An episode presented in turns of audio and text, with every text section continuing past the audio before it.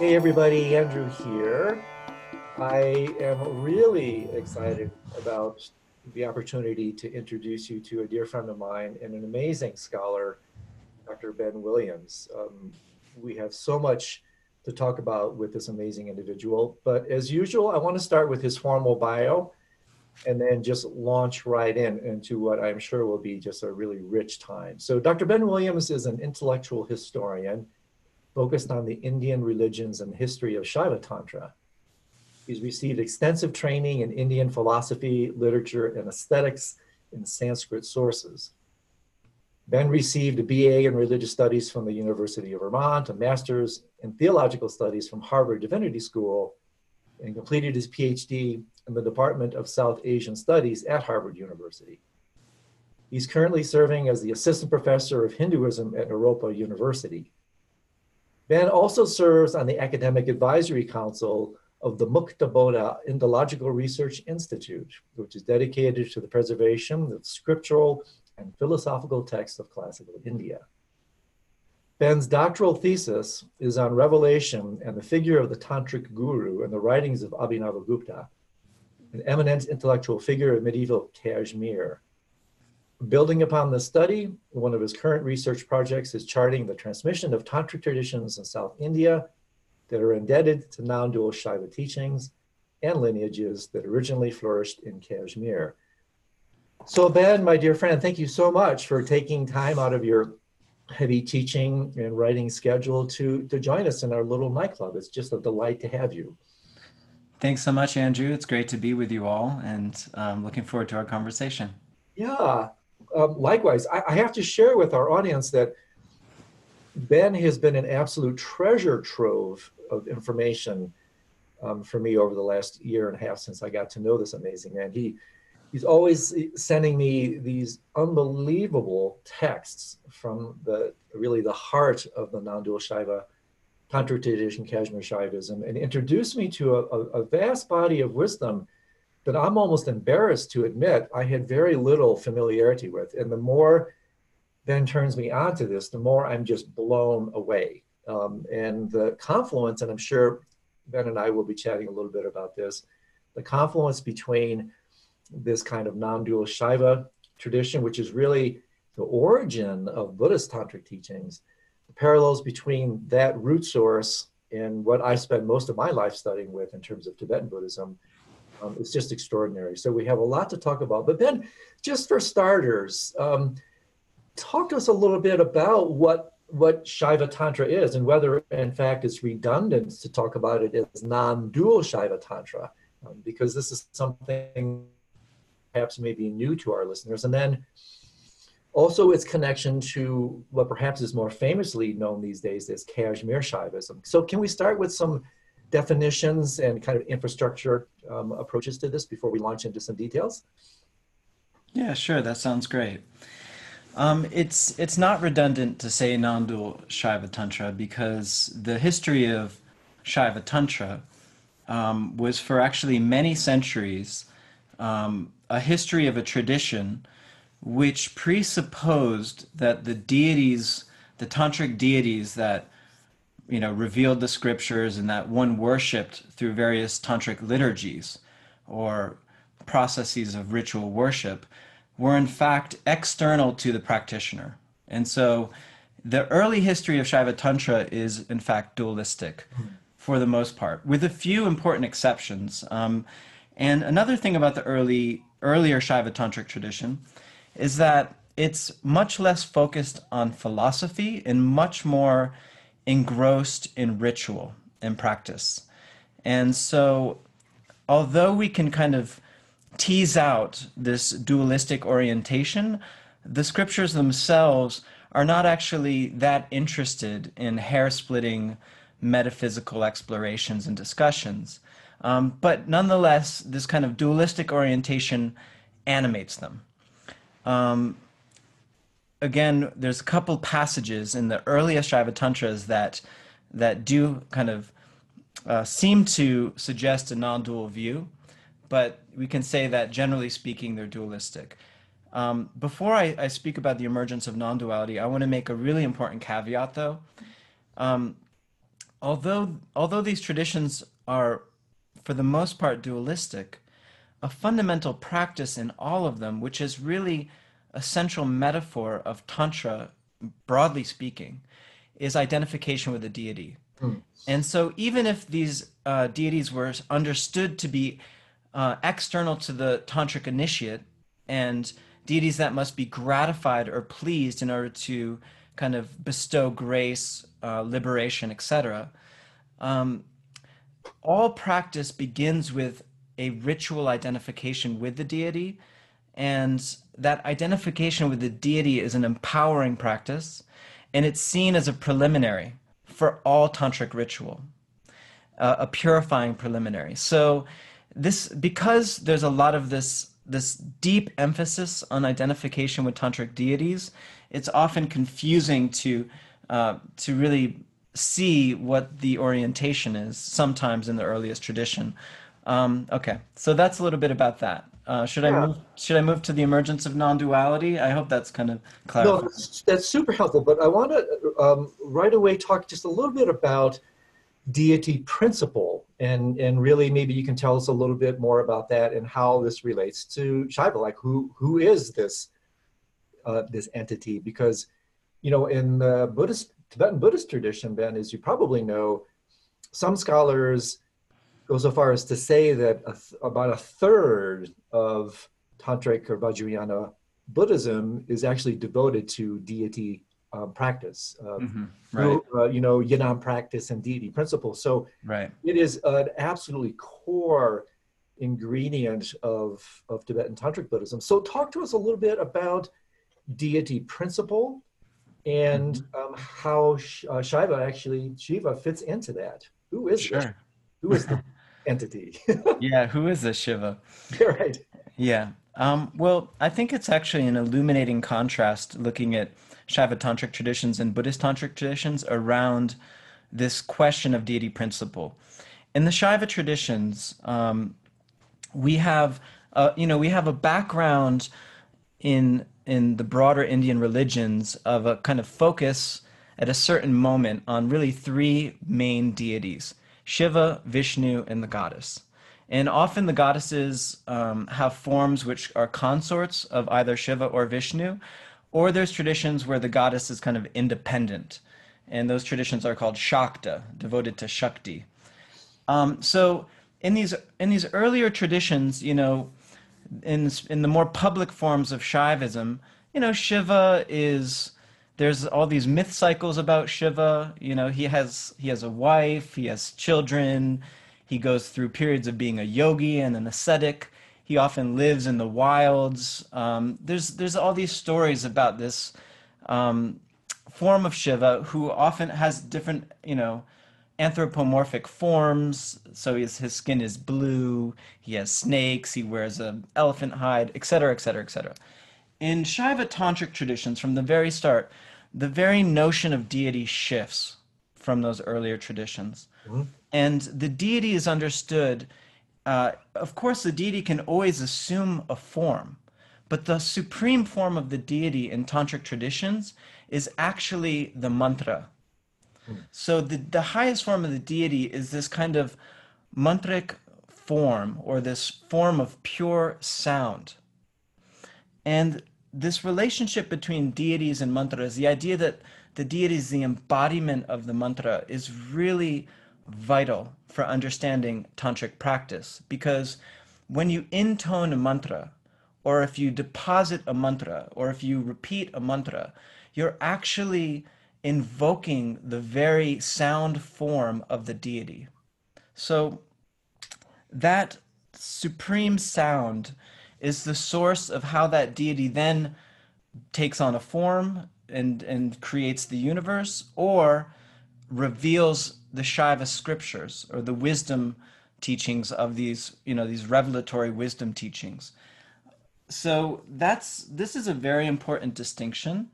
Um, another just general point about the deity principle is that as i just alluded to Shiva, in a Shaiva tradition, Shiva is the source of the creation of the universe, the sustaining of that universe, and the dissolution of that universe. Mm. And Shiva is also the agent of grace or the kind of power of awakening.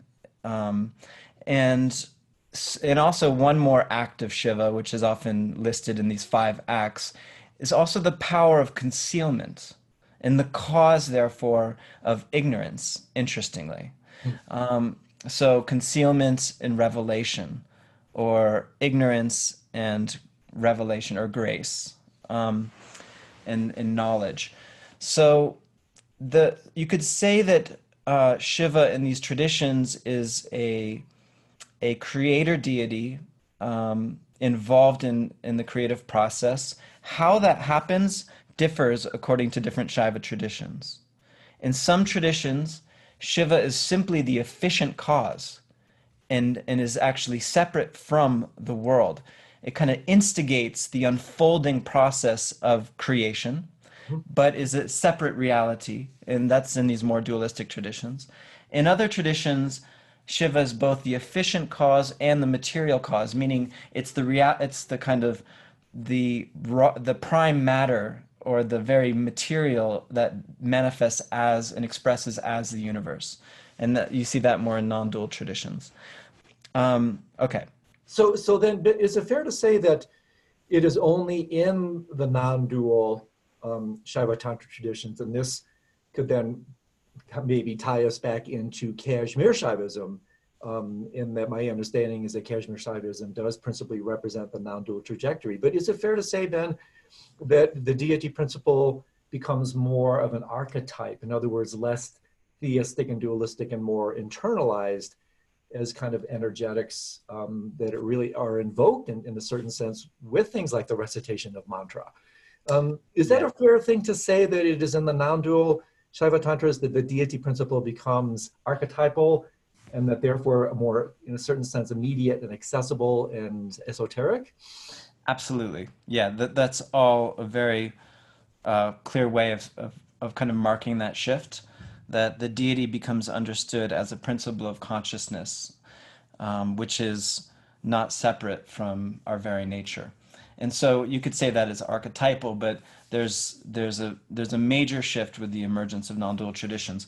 It should be said that even in the dualistic traditions, although Shiva is seen as separate um, we are all know every soul has a Shiva nature. Mm-hmm. So, uh, and every soul has this kind of implicit omniscience and omnipotence, and then therefore is kind of equal to Shiva or similar to Shiva. So, even in the dualistic traditions, you have a very radical, empowered notion of the very nature of the soul or the self. However, um, with the non dual traditions, and maybe now I can just take that invitation and dive right in. Does that sound good? Perfect. Um, with the non-dual traditions, uh, we have we have the emergence of an idea that the plurality of selves, the plurality of perceivers or beings in this entire world, the actual manifest world itself, and the deity are all dynamic expressions of one consciousness. Mm-hmm. And that consciousness is what we call the deity. And there's a complete continuum between that individual experience and the world, the individual self and the world. And so this emerges in a tradition that's called the Kula Marga. Mm-hmm. And it's in the Kula Marga where it, it, it, emerges out of the traditions where the goddess really rises to this, the supreme deity, actually, and mm-hmm. Shiva is somewhat subordinated. So they're Shaiva traditions, but they're focused more on the feminine, the power aspect. It's in those traditions, which are the actually similar to Buddhist Tantra, you know, where you have the traditions of the Dakinis and the Yoginis, yep. or the Yogini Tantras. They're the traditions that are like the furthest away from the mainstream. They're the most transgressive, they're the most radical. It's within those traditions that you have what we can call the internalization of the deities. Yeah. And so it's the internalization of Shiva as this kind of all pervasive consciousness that permeates everything and transcends it, that, that what it permeates as well but it's it, there's really an emphasis on the internalization of the goddesses, on the powers of consciousness in this in this Kula Marga, this new path of the Kula. The Kula means um, the goddess clan. Mm. So the, the clan of, of, of, these mother goddesses, which have these retinues of yoginis or these kinds of power, these semi-divine beings. So this the kula also uh, has a it has an a, hon, a homonym, another meaning, uh-huh. which is the body. And so there's this idea that the body now is the totality of these powers. And the and another meaning of kula is totality. And so what happens is that there's this complete uh, internalization of the entire universe of this these earlier goddess traditions. And they're all now seen as animating the, the practitioner's body which is now a microcosm of that macrocosm that's fantastic ben because this is exactly as, as you probably know this is the central tenet or one of the central tenets of what's referred to as the king of all tantras in Buddhism, which is the Kala mm. Chakra Tantra. Mm. As within, so without. And, and, and I have to throw this into the mix because I find it so incredibly beautiful from, from a, a kind of a Buddhist approach to this kind of discovery is that the, the further we go into ourselves, the less we find of ourselves and the more we find of others to the point that mm. when we go so mm-hmm. deeply into the very core of our being, we end up discovering that we are nothing, but in so doing, we simultaneously discover we're everything. And so, in, in a most mm-hmm. beautiful way, mm-hmm. not just a labyrinth we walk into the center of ourselves, mm-hmm. we it, the labyrinth also doubles as a Mobius strip. And so, as you go to the very mm-hmm. center of your mm-hmm. being, you find yourself popping out as the cosmos. Your your body is replaced mm-hmm. by the universe. Absolutely. And so that to me sounds utterly resonant with what you're talking about here. Yeah, yeah, absolutely. Um, yeah, it's not simply that the the macrocosm is re-envisioned as the body. It's rather the the body in one's consciousness becomes a portal for starting to perceive the the vast greater world as all a part of who we are as a rising kind of within our awareness. And so um, in the uh, Ishvara Pratyabhijna Karika, Utpaladeva says you start to see the universe as your body. The entire universe as your body.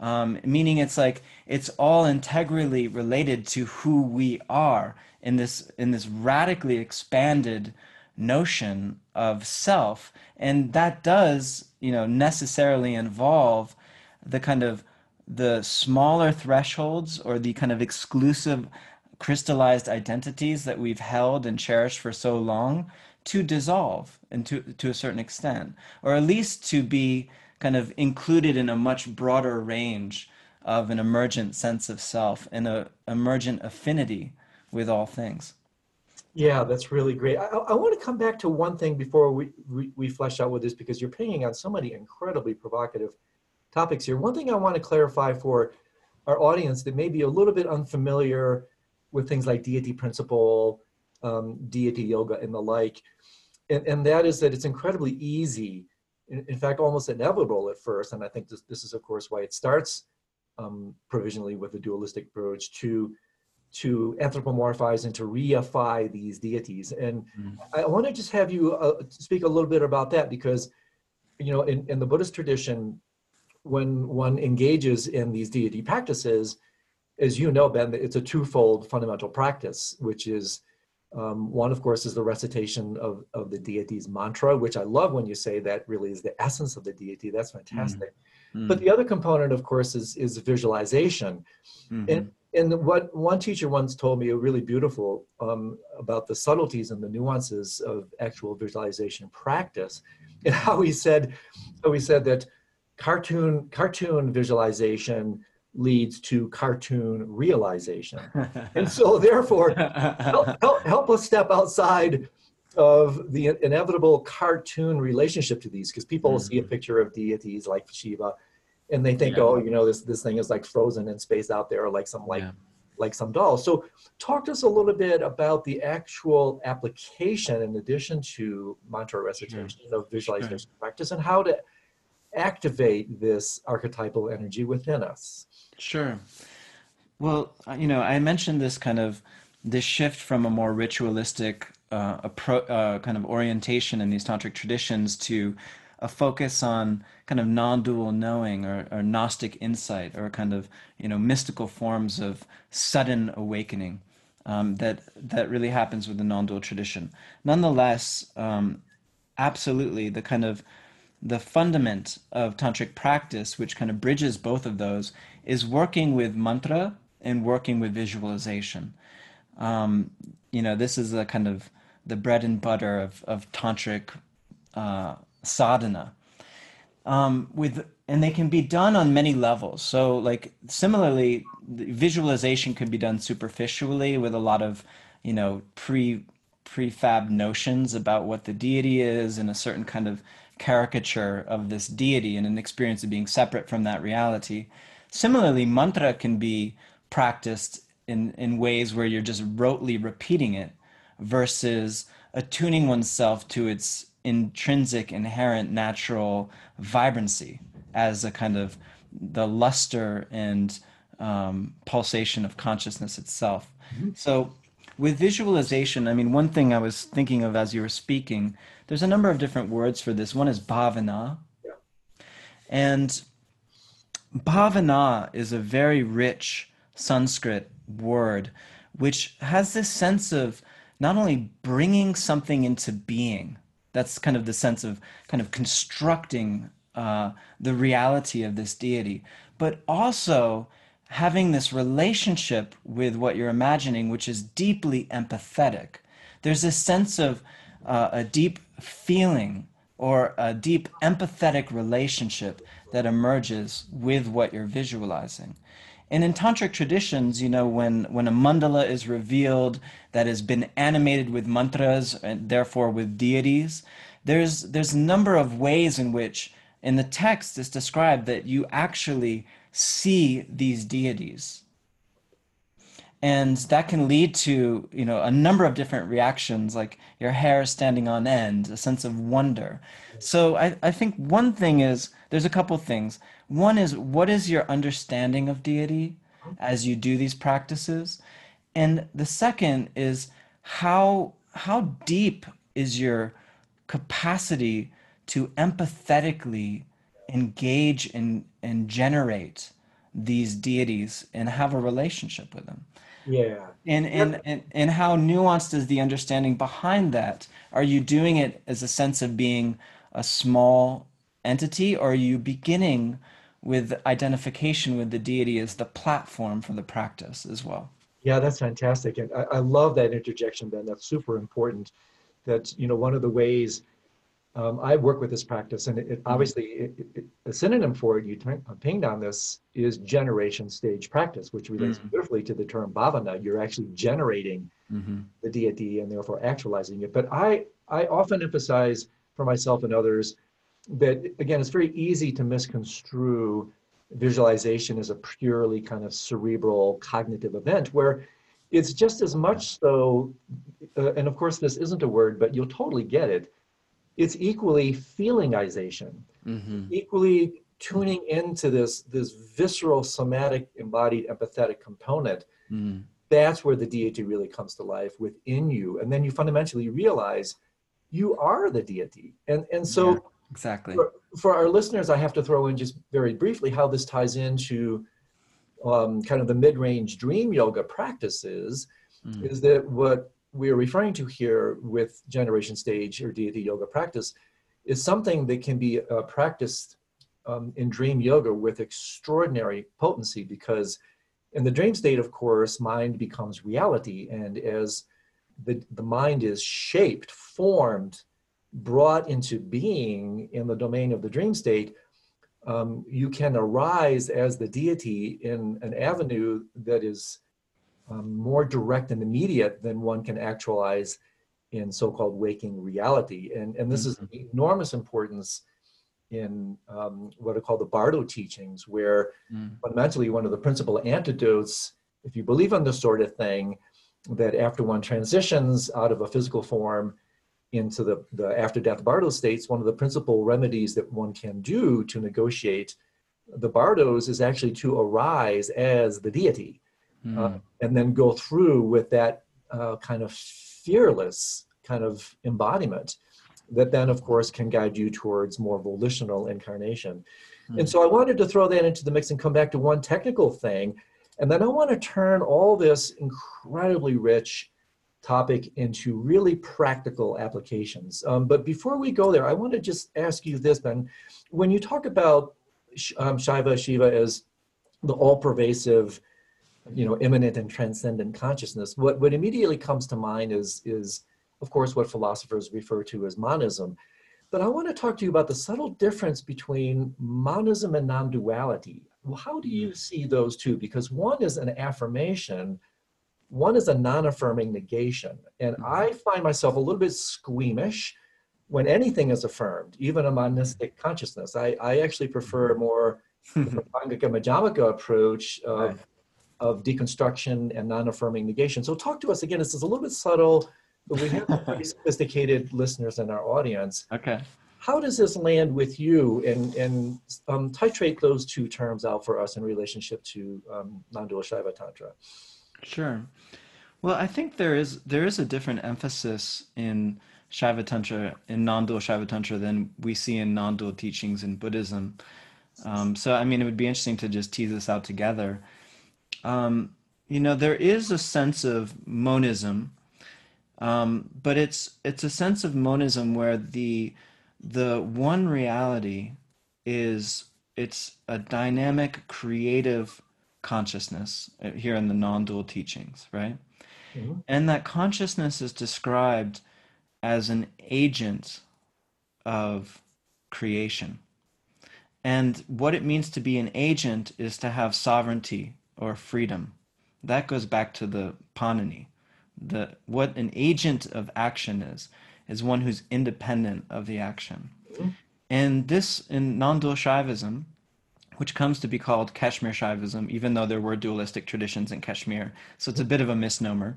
But in non dual Shaivism, which we refer to as Kashmir Shaivism uh, in a popular sense, um, there's this beautiful teaching called Swatantriya Vada, and it's really the doctrine of radical freedom. Mm-hmm. And there's the idea that there's there's no necessity impinging upon consciousness from outside of it that it's it's completely self-effulgent and self-creating and it creates uh, just because it's its very nature to create and what creating means is self-differentiating into this manifold universe mm. and part of what being an agent is is having this power and part and it's actually this goes back to our our question about visualization, um, this power is described as a kind of creative form of imagination, that this consciousness is creatively imagining this universe and becoming it at the very same time. And it's, it's through this agency, which is described as three distinct powers in Abhinavagupta's tradition the power of kind of creative intentionality, icha shakti, the power of cognition, and the power of action.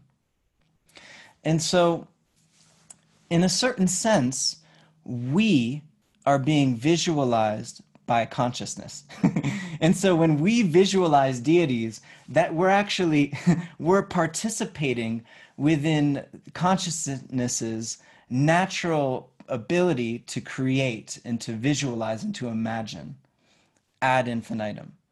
Um, that I I think I feel like this this is actually how the Shaiva traditions differentiate themselves from um, Advaita Vedanta. Mm-hmm.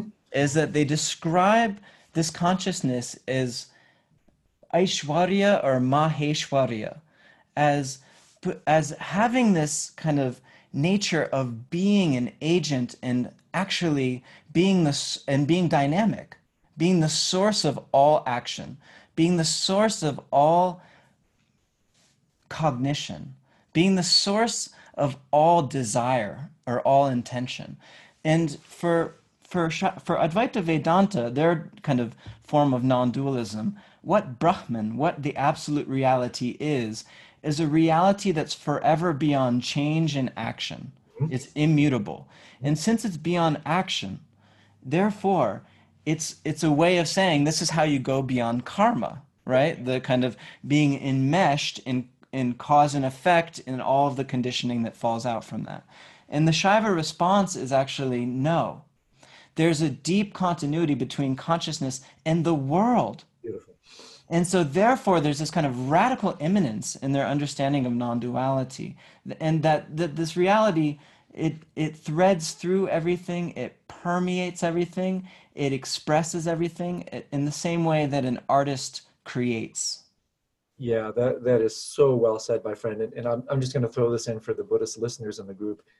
This is, I think, highly um, resonant with what the Buddhists refer to as the teachings of the Trikaya, and the and the summary being not the Dharmakaya, um, but Svabhavikakaya, the complete incorporation, quite literally, mm. of this foundational source into manifestation altogether. But before we we have we lose too many people on the side of the road here, Ben, because I, I mean I could go on like this for hours with you, my friend. Sure. I want to do two things to bring it a little bit more to earth for certain people where these non-dual teachings may be a little bit of a stretch uh, maybe bring you back in six months or a year where we can return and uh, go even deeper into the stuff because there's mm. there's so many places we can take the topics that we landed on but two things here one is you've you've situated this thing incredibly elegantly how Kashmir Shaivism relates to Advaita Vedanta.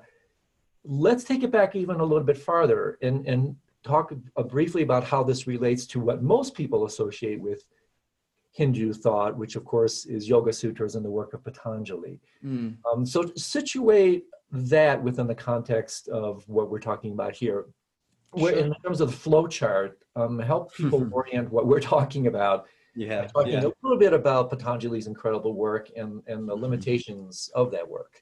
Sure, yeah.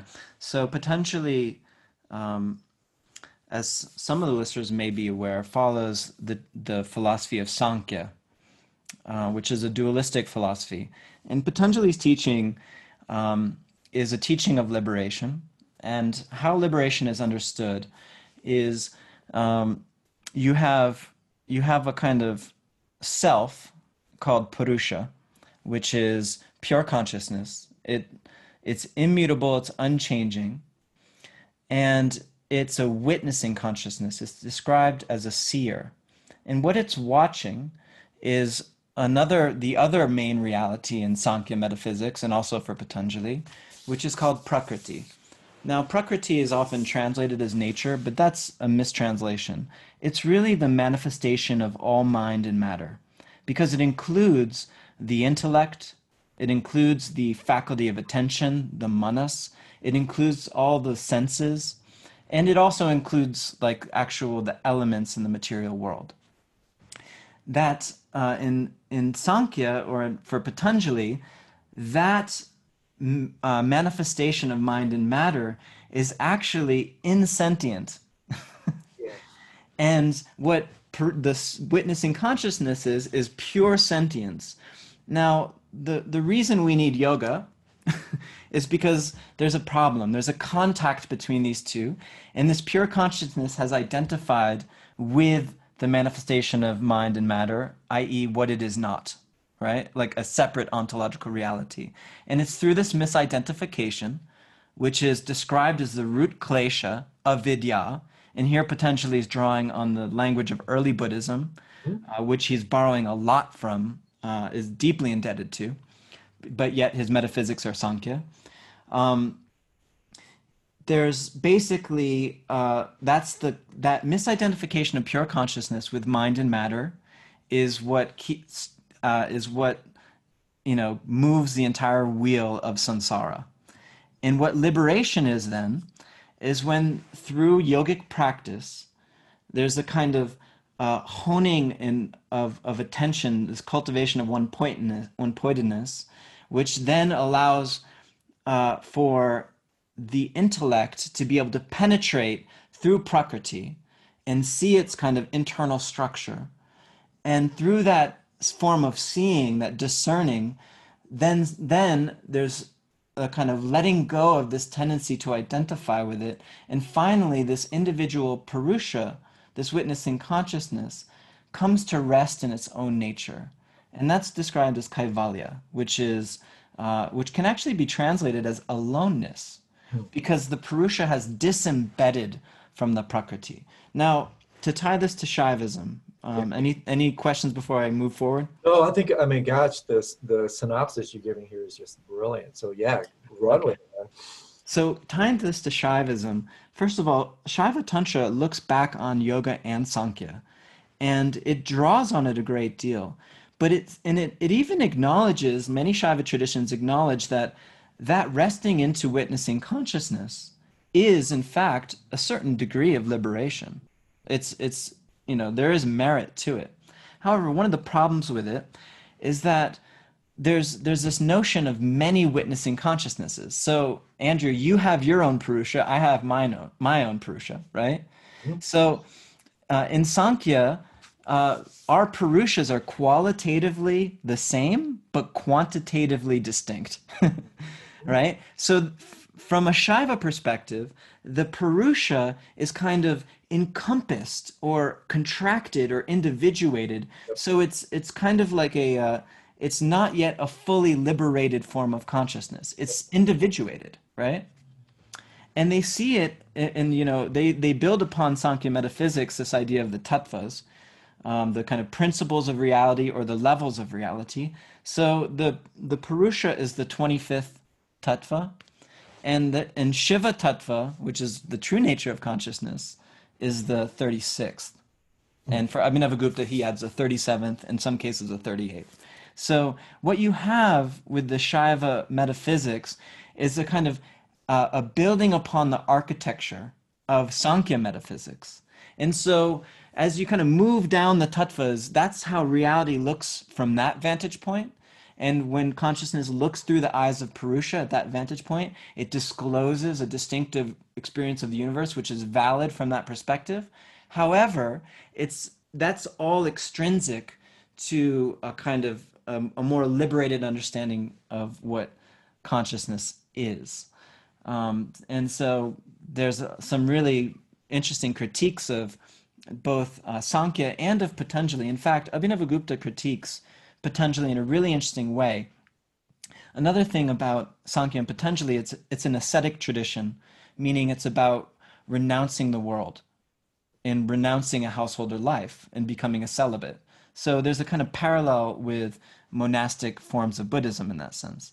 And so there's this idea that you have to draw your senses away in, in, from the world, and the world itself is an obstacle that must be renounced, right? Yeah. And and a lot of the practices about even about one pointed focus are kind of like trying to corral the mind to fo- to yogically focus and to have this mastery. Abhinavagupta sees that as kind of reinforcing contraction.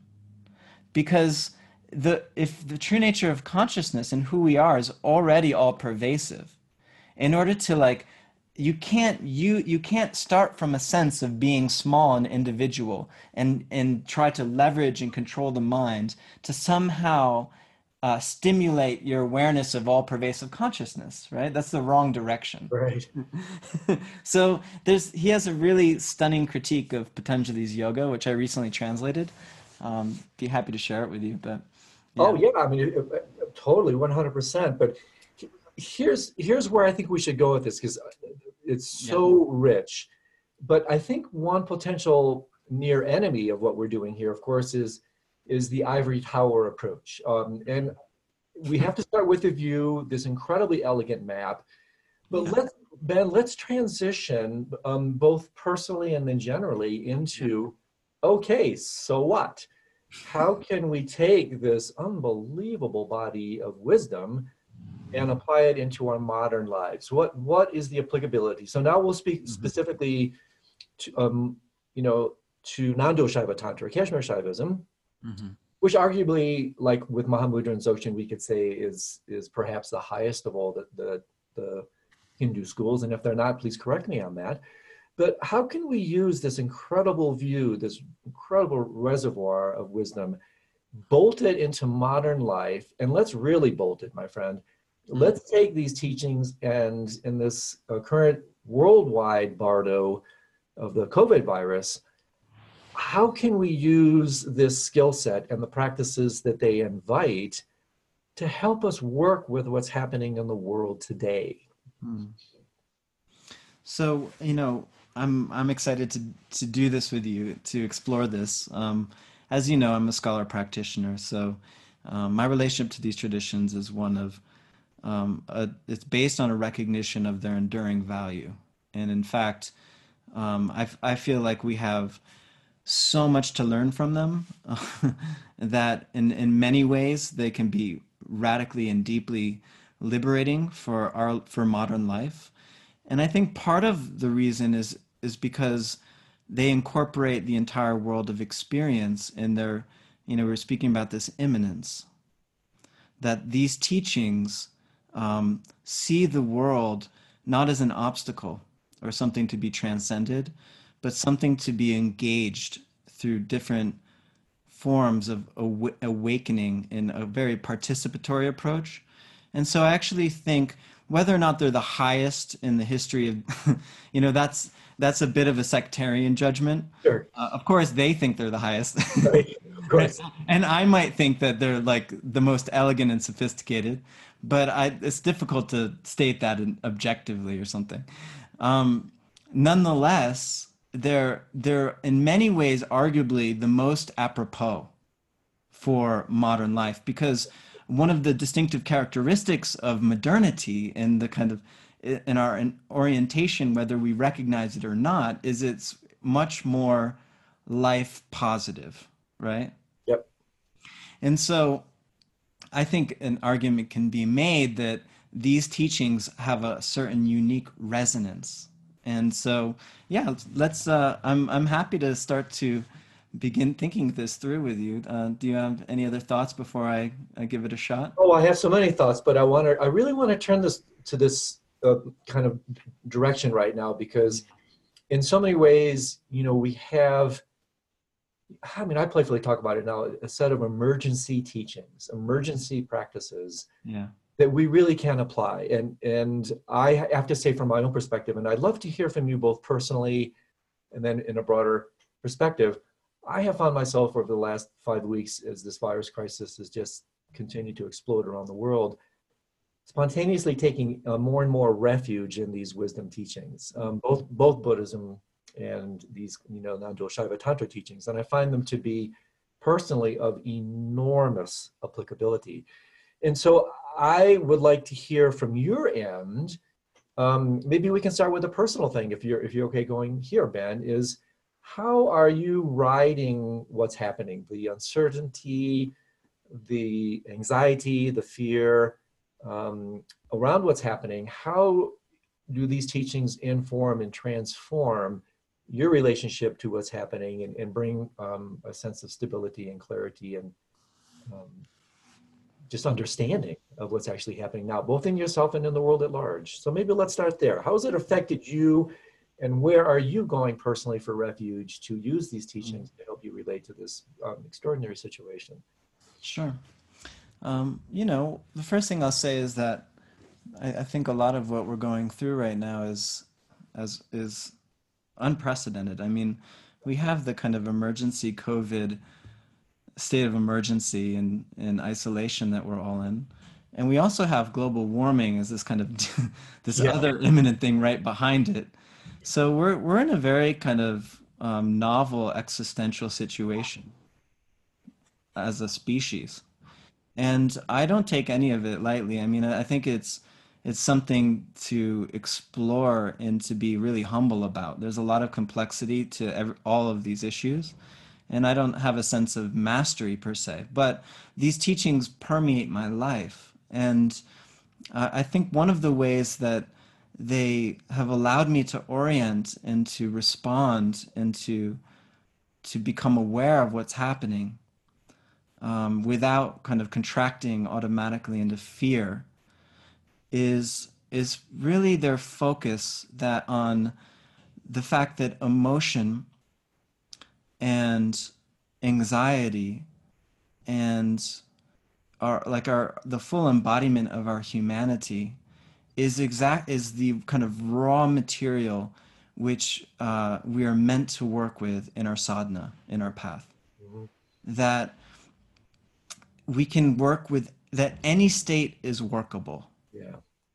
That in fact it's in in great suffering and great fear and it's a great um, unknowing. It's in you know it's in um, it's in great loss that we can actually tune into deeper processes of transformation when we go into those things. And and don't try to like uh, find a, a mental framework to justify them or process them when we can actually go directly into those energies. And and part of going into those energies um, is is starting to shift the basis of operation to use one of daniel p. Brown's terms. Mm-hmm. the very basis of operation or the assumption of who we are in this process. And shaiva tantra presents you know a radical shift in our very na- notion of who we are. Yeah. And also, and and it's as we've been dis- you know speaking earlier, more theoretically, it's a kind of radical inclusivism yeah. that you know it's like who we are includes includes so much more than we often think we are. And yeah. yeah. No, go ahead. Go ahead, please. Yeah. So um.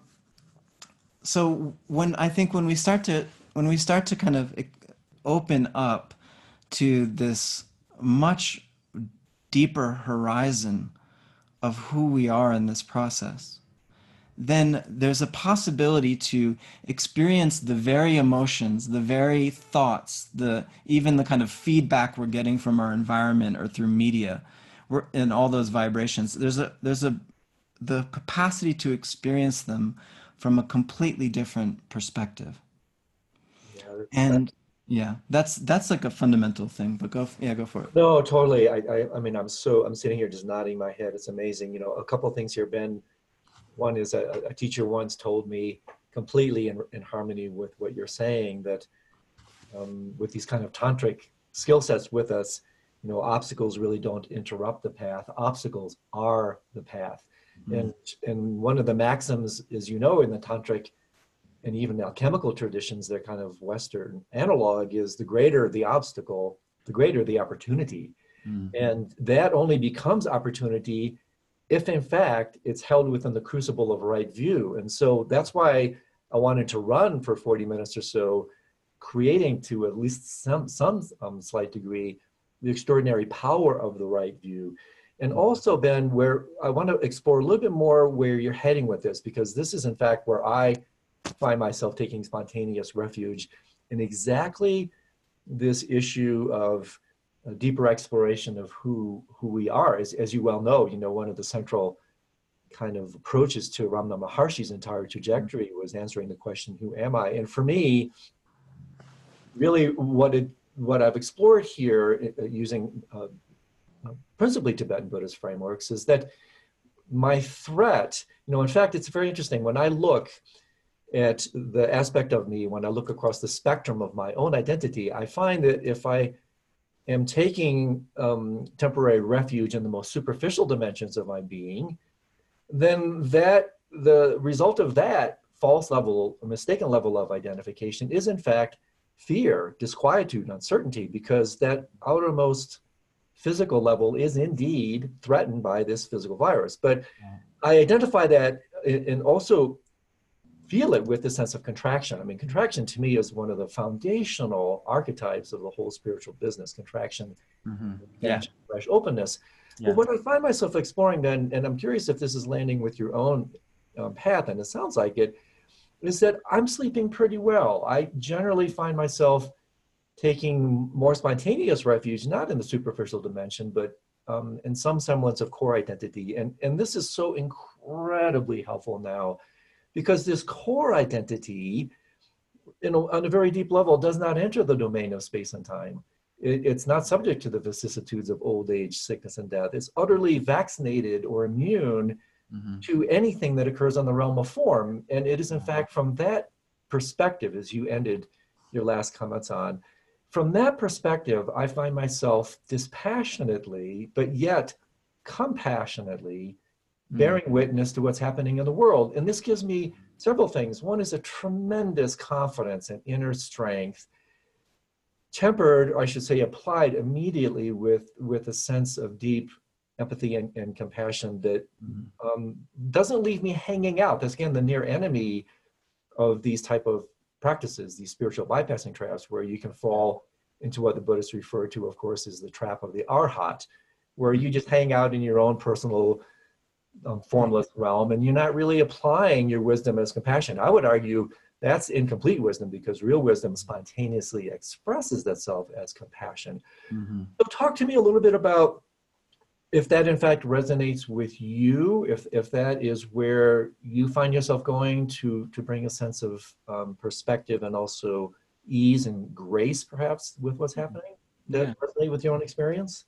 It does, yeah. Um, yeah, thanks for sharing that.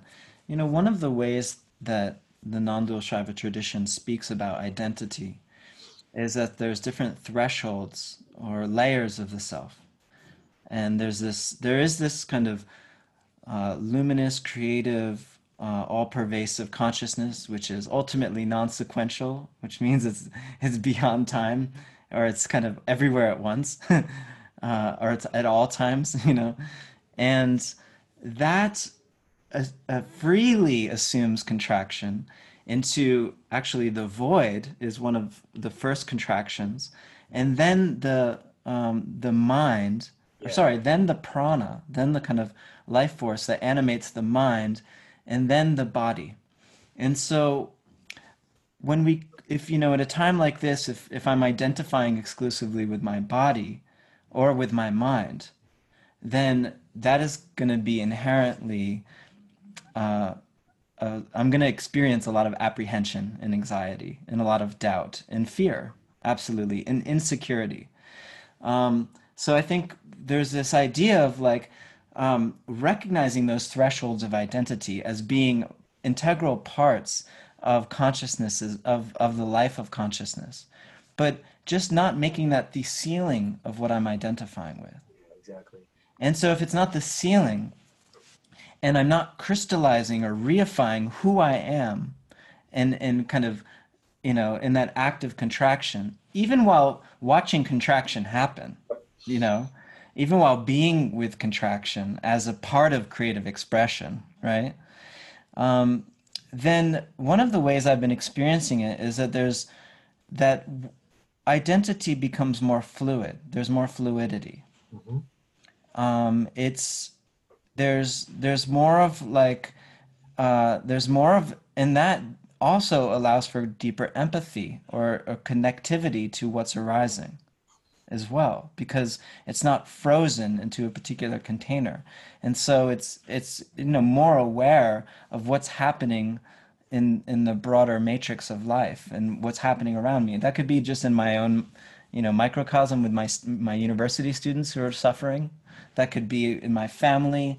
That can be with my friends. And that can be and actually what i've been experiencing lately andrew is just a more sense of feeling for the world yeah. actually because this is happening this is such a global thing um, and you know one one of the way one of the teachings one of the things that non-dual Shaivism does, especially through the writing of Abhinavagupta, is it brings in theories of beauty into its understanding and, and the different genres of artistic performance like plays and literature. And by, by bringing these disciplines together, um, there's a way in which we can begin to see the universe as a great dramatic performance. and this is what Abhinavagupta describes it. It's, it's like Shiva's grand play, right? It's the theater of consciousness. We're in the theater of consciousness. This has been actually a really powerful teaching for me because this theater involves every kind of story one could imagine. In fact, all stories are unfolding within it. including tragedies. And there's, I think there's a way of why do, when we see a tragedy that's a very poignant and powerful, why do we want to see it again if it's a tragedy, right? Um, so part of the reason we we want to see it again is because it actually opens us up to the universal nature of human experience and human emotion. We experience grief not just related to my story or my life or this character's life, but we see grief as a broader tributary of the life experience. And when we see it in that way, it's beautiful, but it doesn't eclipse the grief. so it's like it's oriented towards a particularity to the play, to the story, but it's also inherently beautiful and moving because it's not limited to any one story. It's a part of you could say like the life of a of a of an all-pervasive process that we are a part of in a very deep level. So I I think, you know, I like this because then we don't fall subject to the near enemy yeah. of of just taking shelter in a transcendent self and and then kind of negotiating from there. I mean maybe that's step one but there's a, I think a step two where that we start to experience that self permeating all of the other layers of self. And this is this is very kaula. This is very non-dual shaiva. The, the move is to to transcend and then to pervade the transcended. Exactly. the second movement right? Yeah yeah. And so there's this yeah there's this there's this participatory nature or impulse and its impulse is to relish the experience regardless of the genre or the the emotional palette to actually find ways to get to the essence of the experience the rasa yeah which is the term they use in the theatrical tradition yeah that's fantastic and it, it's really you know my understanding of and we can talk about this at a future session because yeah. these terms are so integral to the whole nocturnal trajectory, but you know the the transition from Turiya to Turiyatita, and and the way the way I play with this Ben is, you know, you you um, in a certain sense, and it, the directionality is obviously arbitrary, but in a certain sense, you ascend to um, the Buddhist term egolessness, selflessness, emptiness. Mm-hmm. But then again, you don't hang out there, and, and in a play on words, the your enlightenment is fundamentally incomplete. You're you're you're only partially there if that's where you hang out. So then here's a play on words. Then you pull a wicked U-turn, where it's a Y O Y O U turn, where you then come back, um, informed, transformed by your wisdom, and then you return to the world of form that you um, uh, provisionally differentiated from but now you do so voluntarily. And to me, this is the, the essence of the whole Bardo path. It's no longer involuntary incarnation driven by mm-hmm. karma. Right. It's voluntary incarnation driven by compassion. And this, of mm-hmm. course, is the basis of the whole Tulku principle. And so, to me, you know, the thing about the theory of beauty, Abhinavagupta, and the whole idea of, of play, I'm sure this is what you mean, but it's also a play without purpose, a play without end, because otherwise you have these issues of teleology and all these other right. traps right. that come into play. You know, is this a, a, way to, to really define lila in its truest understanding? In this in this tradition, they do use that term, yes, or krida is another term, and yes, it's an it's an infinite play. Um, you know, there's there's some interesting theories on infinite games. yeah. Yeah, it's it's like that. I actually really appreciate that metaphor. It's it's not towards a particular result. It's not a game that you want to try to win or conquer. It's rather a game which is played solely for the purpose of play. And you know, this might actually be. I think there's a, there's a deep harmony with with these two traditions that we're both you know steeped in. Um, but you know, you do you don't have as much in this U-turn, I like that a lot, by the way. Y-O U-turn. In this yeah. U-turn, um, yeah, you know, bro- more broadly speaking, I think that is fundamental. We have to find a way to let go of these limited structures, but that's not the goal. There's this U-turn, and what is the, one question for us? Maybe a future dialogue is what is what is animating that U-turn? Yeah, no kidding. You know, and and the Shaivas don't emphasize compassion as much.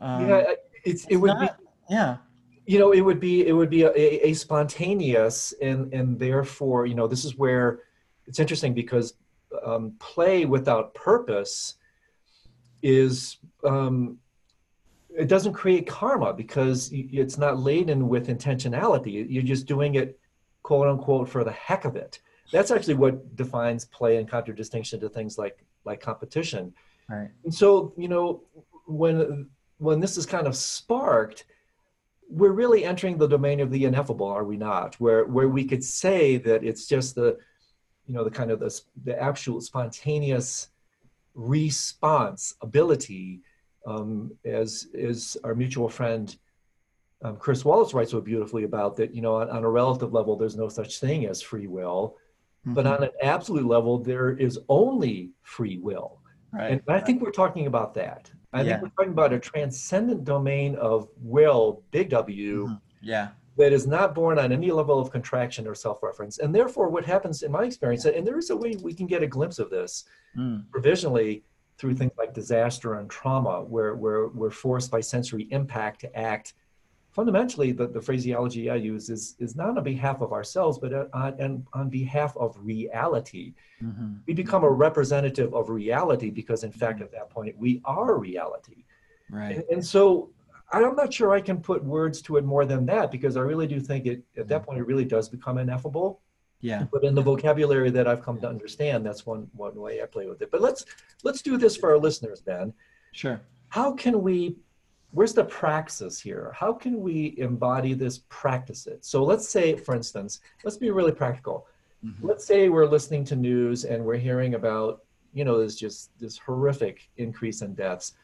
When we are assaulted by these just heartbreaking images and, and we feel our heart breaking and we start to weep how can what we're talking about here um, be brought uh, how can we turn that into a path without indulging it how can we really bring this into a, a, a kind of a practice can we try to zip it down into something like that Sure. Um, we can try. we can try exactly exactly um, you know, one of the maps for practice, and it's actually a term that you're deeply familiar with in Buddhism, is upaya. yeah And I think it's very helpful. Um, oh, the initial response before I go into the upayas of non-dual Shaivism is that, you know, I don't think there's any magical techniques, but rather there's a path of profound cultivation. Hmm.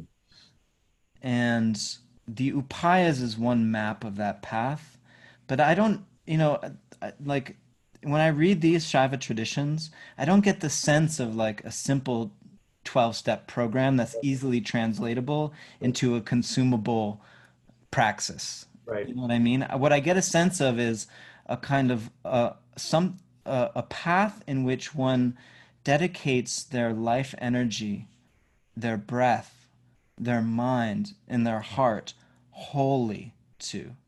In in and through that dedication, there's this extraordinary alchemical process that begins to unfold that can be tracked as a path, right?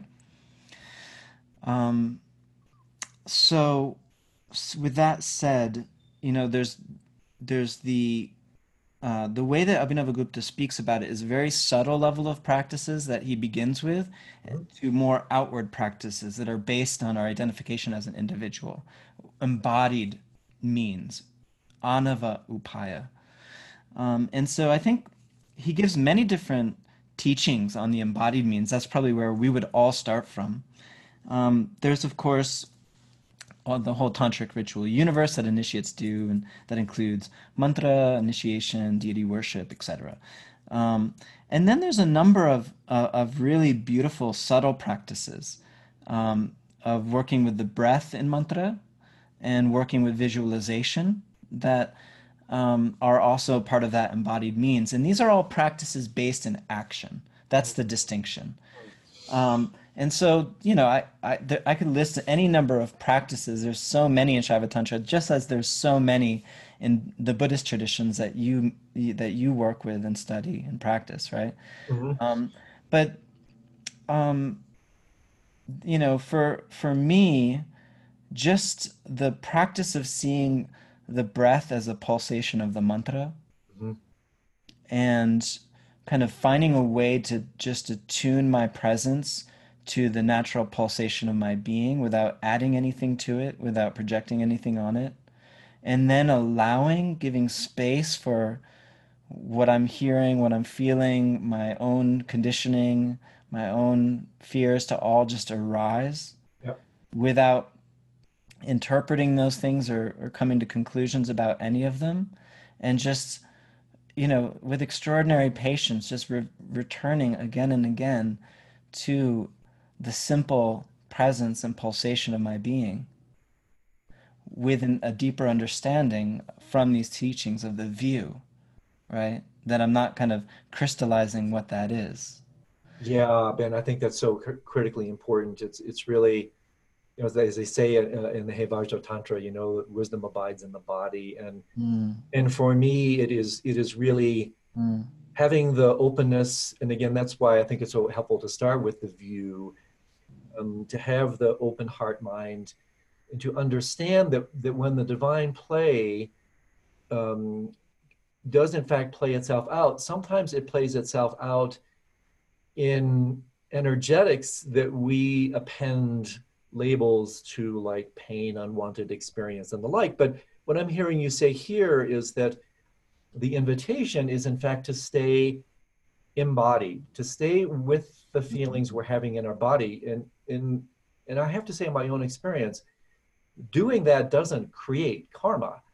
Um, that may be the result of karma, but actually having the wherewithal to use your body uh, as a crucible of transformation by allowing yourself to stay in the blast furnace of Mm. so-called unwanted experience and therefore to establish a relationship to that an open relationship to that. Because in my experience ben um, what tends to happen is these unwanted experiences arise and you know i think for many people especially on the spiritual path they often think that the spiritual path is you know it's just a subtle way about feeling good. It's not in my opinion it's not about feeling good. Yeah unless you talk about basic goodness it's more about getting real. And and what this means then is if i have an experience on my body that i that i just don't like so what? Stay with that. Stay embodied with that. Feel that. That in itself first of all um, keeps you open to it. You kind of circumvent the contraction that would squirt you out of your body and into your head where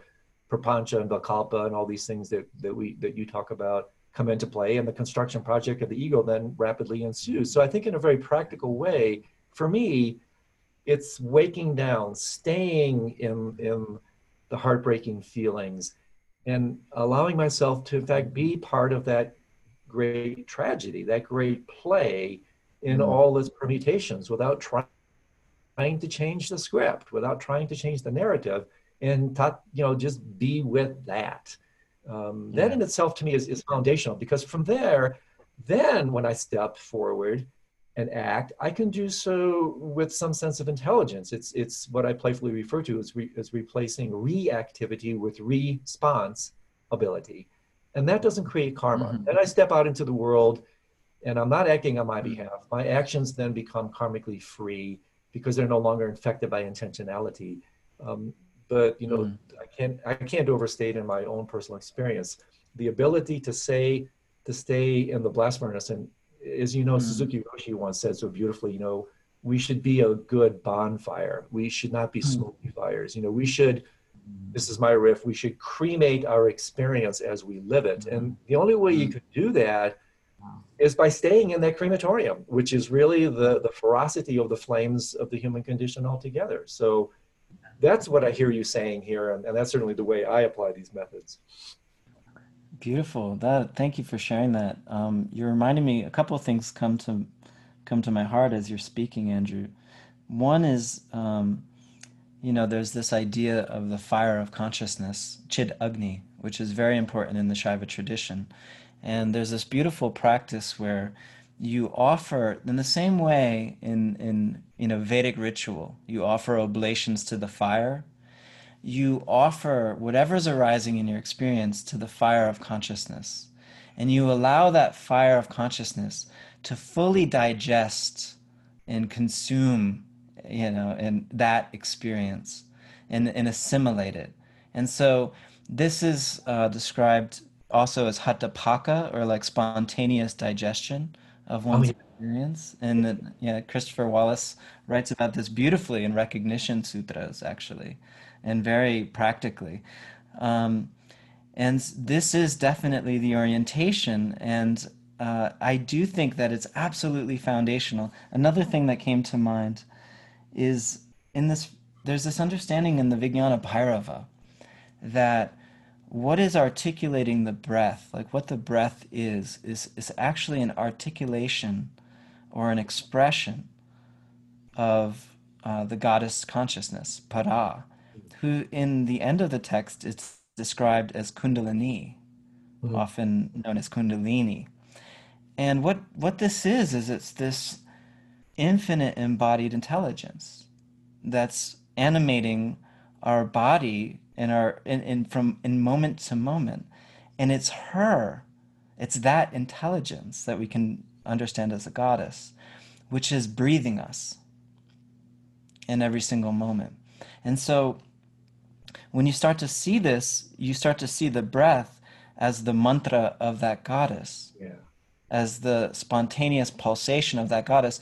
And here it's the mantra that repeats itself. And the texts even say it repeats itself 21,600 times a day. You don't have to repeat it.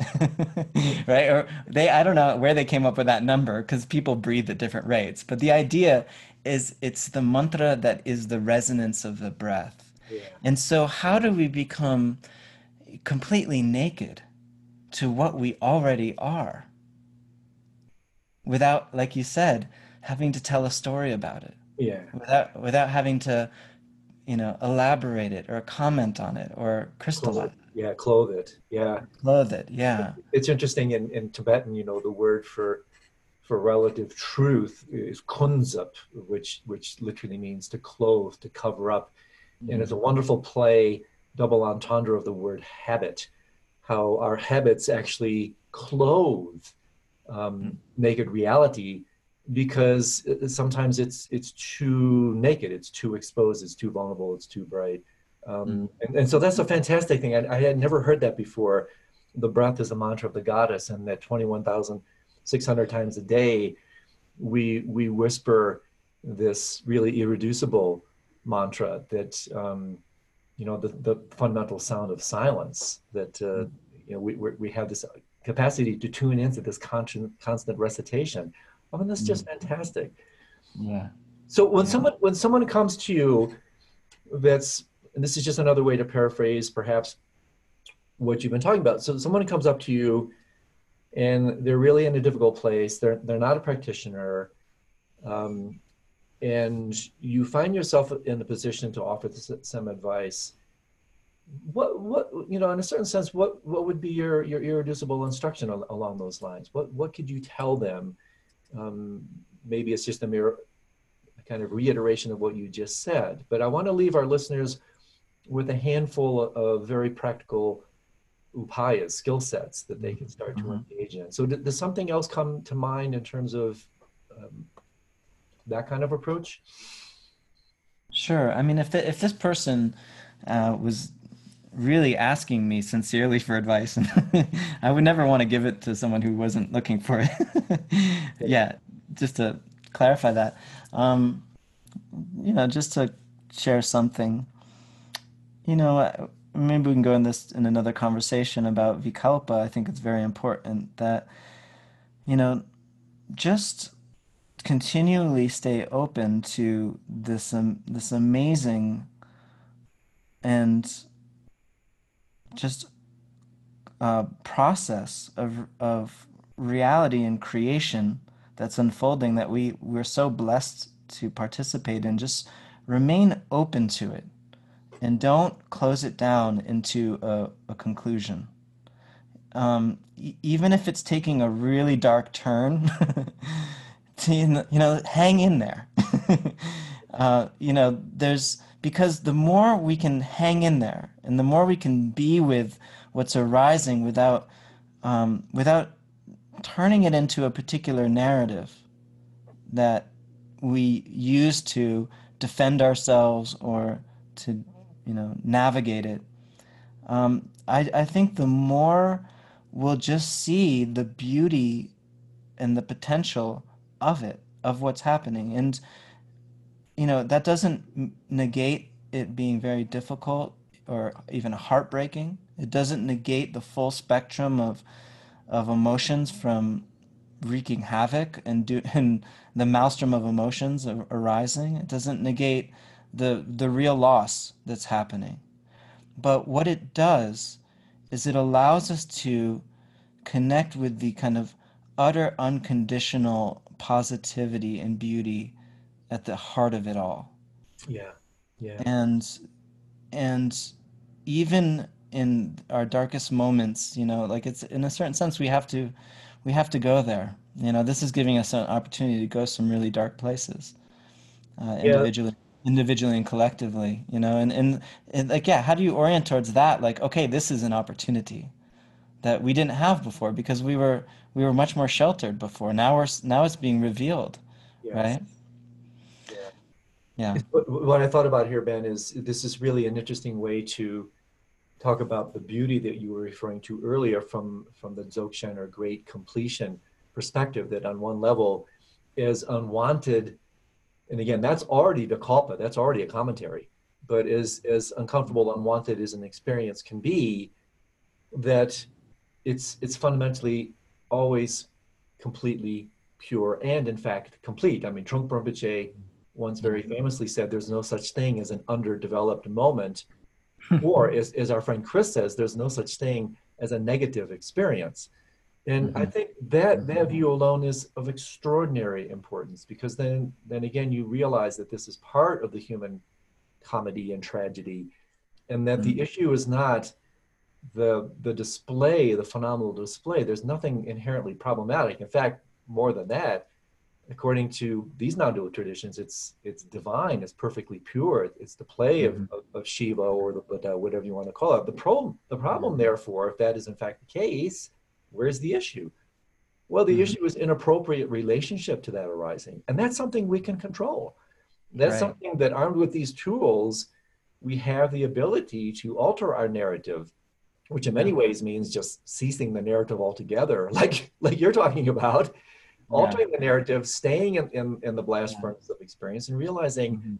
that that, in a certain sense, has its own beauty. And it, you know, I'm a, a fan of word origins and etymologies, and Mhm. very interesting that um, the word "sad," its root comes from a root, a word that fundamentally means satisfaction, as in fullness. And, Hmm. and so, to me, there's something really quite beautiful about what that points to. That Yeah. that if we're able to stay with these un, untoward, disquieting states of body and mind, and do so with with with full bodied courage, there's there's an inherent beauty, elegance to that, not conventional beauty or elegance, Mhm. but it's really a work of art in and of itself if it's left in and of itself. And I think, of course, that's the hardest thing to do because we always feel we're not human beings, we're human doings. We've got to do something about this. We've got to do something about that. And that, of course, does not in any way dismiss that, in fact, right now we really do need to do some things. Mhm. But more foundationally, before we do, we have to be. And, and I think these invitations are fundamentally to, to just be human. And then from that, we'll, I would say, spontaneously know how to step forward and act because we're informed by this greater connection to reality. So Absolutely. yeah. so, Yeah. so Ben, talk to us a little bit more. I, I love where you're taking this. Um, what other opportunities do you see here without slipping into false positivism? Because there aren't there aren't opportunities here. You know, studies have shown that um, usually in stressful, adverse circumstances, the default is actually regressive. The default is contraction, defensive, offensive, and we're obviously seeing that a lot. So Mhm. this kind of tra- this alchemical transformation we're talking about will not happen on its own because of the force of habit, karma, the momentum of the egoic agenda. But with that said, and you started to say something about this, what what else do you see when you raise your gaze and um, look upon what's happening, what else? What other opportunities do you see being presented to us, if in fact we're armed with wisdom traditions like these? Yeah. Well, you know, I'm I'm reminded for some reason as you're speaking about uh, Frankl's uh, the meaning. Oh, yeah. yeah, like you know, Yeah. search for meaning. You know, he was using that older language of man, but um, you know, he he lived through concentration camp and came out the other side with this extraordinary, um, beautiful existential awareness about finding meaning, even in the where it seems like all meaning has died. And he, he, I heard him speaking recently. I was watching a video of him. Uh, he's no longer alive, I don't think, but is is he alive? I don't think so, but I'm Yeah, not sure. Um, where he was speaking about uh, people in in parts of Western Europe where there's just extraordinarily high quality of life, but there's actually less meaning, and there's even there's a greater tendency towards suicide. In in some of the concentration camps he he was in, there was a much lower degree of suicide. So, I think I, I just say that because I think there's there's this opportunity for us to have a lot of our conventional comforts and ideals, conventional, you know, ideals and securities, and uh, that we that kind of hem our awareness and don't challenge us towards embodying more expansive or greatest greater modes of creativity, conscious participation in the life process, because they kind of lull us. Those a lot of those have now been popped um, potentially, and so I see. I, I don't know. Like I, I see an opportunity for a a major transformation of humanity through this process, and I think part of it is developing um, a more more intimacy with reality, maybe a, more of a ruggedness and um, and less complacency. And and maybe the ability to start to think globally you know like a kind of more of a planetary consciousness um, just because this is forcing the issue right? This is this is affecting us. It's, i mean it's a great example of of interconnection just through like the spreading of this virus right? That we're we're deeply um, interconnected and woven into each other and that the only way to really maybe step into a new threshold, an emergent threshold of of embodied humanity or, or life itself, including non-humans, and maybe a, a symbiotic relationship with the biosphere Yeah. and beyond, is is to begin to recognize at a very deep level the planetary, you know, the this level of planetary reflection and um, to see ourselves as interly woven into this process that is radiantly interconnected. Yeah, that I mean that could not be more beautifully said, and and, and I, I couldn't agree more. I think that's one of the foundational issues. It's almost and again we don't want to get too kind of anthropocentric here. Sometimes I think it's facile to say that this is some kind of cosmic, you know, pox to clear humanity off the face of the earth. I think that's pretty simplistic, but I do think that, I mean, on basic ecological principles, that um, you know, as they say, pardon the French, you know, you can't um, F with Mother Nature, right? Because we're, we're part of the network. And Exactly. what, what we Yeah. do to others, and it, again, the fact that this came, what do they call it now? Zoonotics, you know, the fact that this came from the animal kingdom Mhm. in itself is a very potent thing because it shows our connections not only to the human um, species but to to the biosphere as you put it all together and it's to me it's a, a, really radical uh, reality concentrate. It's a wake-up call to um, the, the fact that we obviously are out of harmony out of line.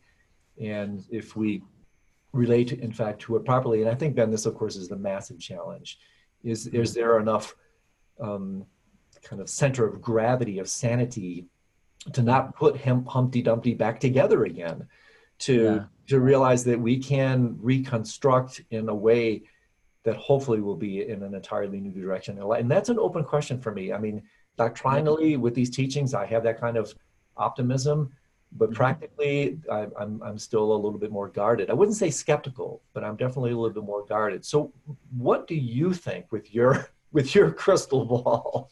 I mean, do we have the capacity um, to use this in, in these ways and, and really connect to the to the rest of the biosphere, or are we just kidding ourselves when we make these proclamations? you know, my my initial my initial sensibility about it is very uh, akin with what you just expressed. I think we have the capacity. Uh, I would never say we don't have the capacity, but I, I'm you know when I rationally look at the power of habit and the and the fact that we need emergency in order to take responsibility for our impact on this planet, right? Yep. Uh, and that if, if it's not imminent, and global warming is the in, in the ecological crisis is the perfect example. If it's not radically imminent, then it somehow we can just conveniently forget it. you can go back to sleep, right? So I I don't know the answer to that question. Like I I don't I, I guess I don't lean on one or the other in terms of um, a prophetic vision or like a fu- you know future uh, uh, charting a certain future. Sure. But what I would say to say something is that it would be a much better story and a much more fulfilling creative move to fuck to give it everything we have to make that happen to make to to revise and to not go back to a status quo to to embrace this and to see this as a catalyst and to harness these traditions which i think introduce this possibility for a, a deep awakening to a, a transpersonal self right? And and in fact, that it does seem to be a clarion call from the environment, from other species, as you the way you put it. You know, that this is a clarion call for us to wake out of the wake out of the dream of our destructive relationship, or our, as Terence McKenna puts it, our lethal cultural adaptations, yeah. which are creating an attack on the on the biosphere to, and so whatever you know Shaivism, uh, non-dual Shaivism, the Kaula traditions, Dzogchen, right? For for us, I think we see this extraordinary way forward, this extraordinary potential to decenter uh, anthropomorphism or anthropocentrism, right? Yep. And and and why not just kind of go for it and and experience the fullness of it all really go into the bonfire it, it, it, regardless of knowing what the outcome is. Yep exactly. You see like there's something there that i really appreciate and i think i that spirit for me comes from a more evolutionary orientation you know evolutionary spirituality which is is also a big part of my path. And i think it, it's resonant with the kind of non-dual Shaivism, but I, I see myself as a evolutionary, uh, non-dual panentheistic uh, scholar practitioner. So yeah, I, I think anything really, I'm loving what you're saying, Ben, because anything that that challenges the supremacy of centrism, centricities on any level, because centricity really oh, which which basically manifests in all these isms, of which there are countless, is is really uh, yet another iteration of this contraction principle. Mm. Anytime we contract, we're we're going to be, unless we do so voluntarily, we're heading towards um, kind of egoic, inappropriate relationships. And to me, it, it's really interesting. You know, the Buddha sometimes I hear, and as a Sanskritist, maybe you can um, help me here. Sometimes I, I've heard the the name translated not just the awakened one, but also the opened one, mm. the, the mm. one who opens. And this again ties in to the to the nocturnal practices that we're doing with our um, nightclub site is, you know, opening the aperture of awareness, um, opening the aperture of our own heart mind to um, see things in, in a much more comprehensive, complete, and open way that includes our experience within the larger domain of reality altogether. And whatever um, can be done to challenge that, whatever crowbar, virus, or, or whatever nuclear attack that can take place that dislodge us from all these extreme forms of centricity, mm-hmm. I think can be of tremendous value. Um, and then again, just even understanding that will be helpful because then we realize that when our comfort zone is being challenged, that's just our centricity is being challenged. And um, uh, if we have the courage to see it as that, then we'll understand what's being invited. And then eventually, if it's not just invited, it will be demanded. Um, and in a certain sense, I think that's part of the level of feedback. You know, the larger, the more asleep we are, the larger and the louder the alarm clock has to be. And right now, the alarm clock's getting pretty loud because we're pretty damned asleep. So hopefully this can be a little bit of a wake up call. So my dear friend, as, as we start to wind this thing down, a couple quick things.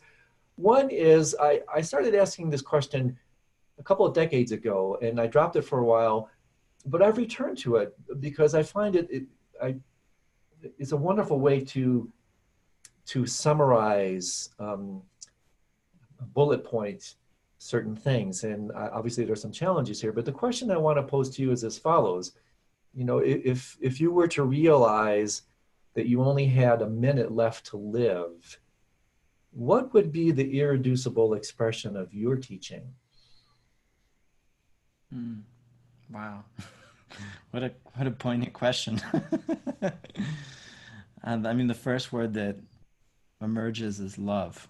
Oh, beautiful. And I was recently reading with Christopher Wallis, our friend, this passage and it describes the union of Shiva and Shakti. So, like the light of consciousness and its capacity to become aware and to manifest and to create.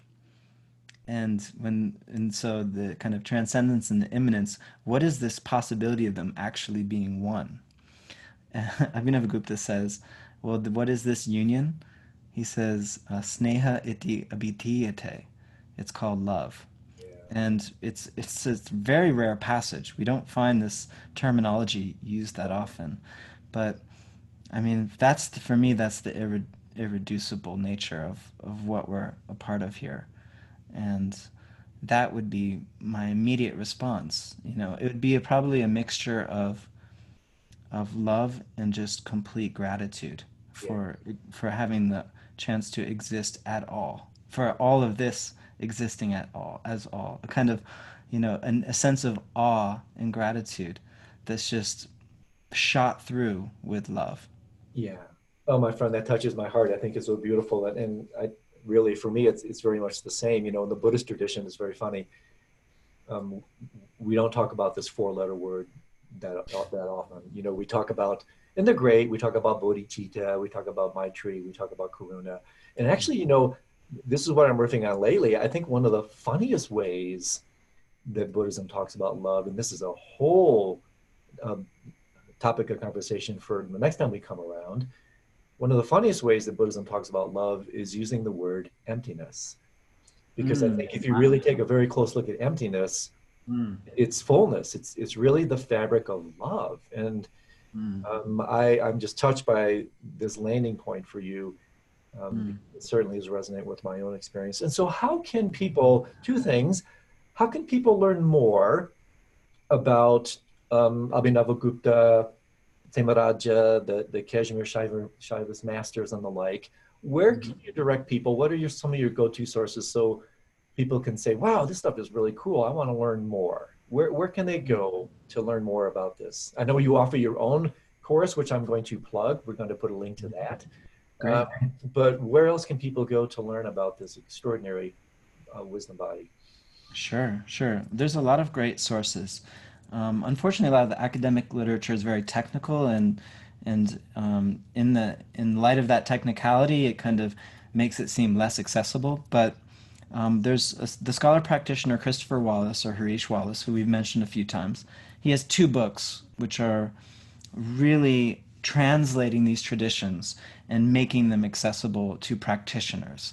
And so the first is Tantra Illuminated, and the second is called Recognition Sutras. I highly recommend both those books. I actually use them in my teaching at Naropa University, especially for undergraduates, because it really does this amazing work of bringing these traditions alive. And that's one of the things that both of us in our collaborations are deeply dedicated to. We've we have we've been reading together now for three years, so Mm-hmm. um, there's been some nice collaboration there. Um, another basic resource is Mark Dyczkowski's books.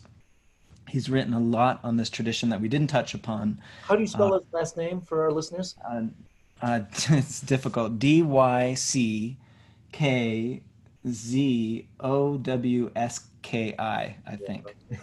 Close enough. Yeah, Mark Dyczkowski. Um, he has written a lot of books on this tradition called the Spanda tradition, which speaks about ultimate reality as this kind of creative pulsation. Um, based on the Spanda Karikas, the stanzas on Spanda. He's also written a beautiful book on called The Aphorisms of Shiva, Yep. which is on the Shiva Sutras. His writing is is another really kind of powerful point of access. Um, and finally, yeah, you mentioned this program. I mean, if if this is something that one would want to actually do graduate level study, we're launching a master's in yoga studies. And at Naropa University in the fall, it's low residency, can be taken from anywhere in the world. And it includes a training in the Sanskrit language, so a, a kind of a foundational training that can open the archive of these texts so you can actually begin to read them and study them and work with them in the original and it also involves a, a deep, uh, comprehensive curriculum in the history of yoga, and it has a, a section which is dedicated to the history of tantric yoga. And it's it's something that differentiates the program as we go very deep into the history of tantra. You know, something we've just touched upon in our conversation today. Um, I teach in that program. I've kind of co-created that program at Naropa, and we're inviting a lot of different faculty from um, from like leading scholars in tantra and in yoga to be guest faculty to teach in it.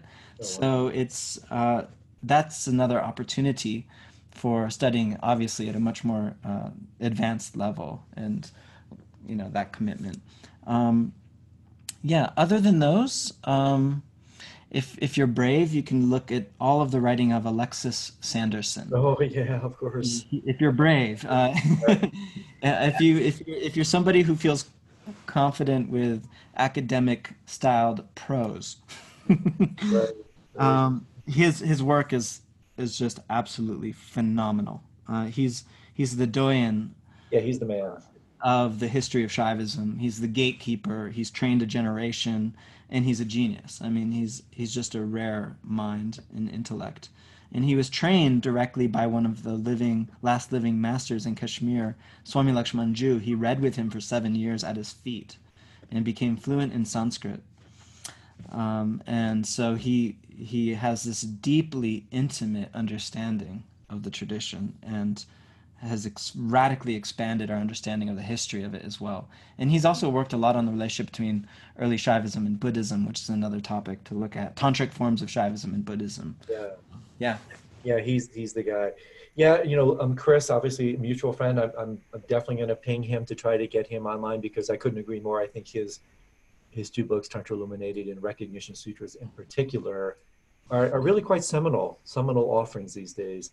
Um, and these other texts, of course, I'm going to be personally exploring myself. So, my dear friend, what a delight. Next time I bring you back, I already have a list of what I want to talk to you about. I want to really come back and explore this somewhat opaque term, non duality. And Mm. what does that really mean? Um, I, I find myself, I used to, you know, I call myself a Buddhist, of course. That's just um, for purposes of convenience, but I shifted from a Buddhist to a curious. You know, I'm just someone who's curious about the nature of mind and reality. But if I'm pushed into a corner, I find myself now saying, I used to think, well, I'm an idealist, blah, blah, blah. I'm a non dualist. And, and I would really love to explore with you Mm.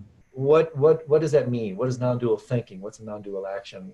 Um, what does it really mean? And so let's do this again. I, I personally, every time I talk to you, I learn so much. You're such a tremendous resource.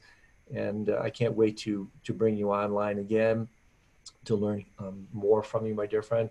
But between now and then, big thanks for taking time out of your busy schedule to spend with us. um, keep your hands clean and uh, keep your heart clean and continue with the amazing good work that you're doing. You're, you're bringing tremendous benefit to this world. So thank you, dear friend, for your time. Thank you so much, Andrew. Just a delight to talk with you and, and have this chance to connect. And I just also want to say that I really appreciate your clarity, precision, and articulation of a lot of these things. And I've always learned from our conversations as well. So the feeling is mutual in that sense. Yeah. Know, it's, it's, it's very generous of you to say that. I totally feel the same way. So all the best to you, my friend. We'll stay in close touch and uh, touch and we'll definitely do it again. All the best. All the best. Thank you.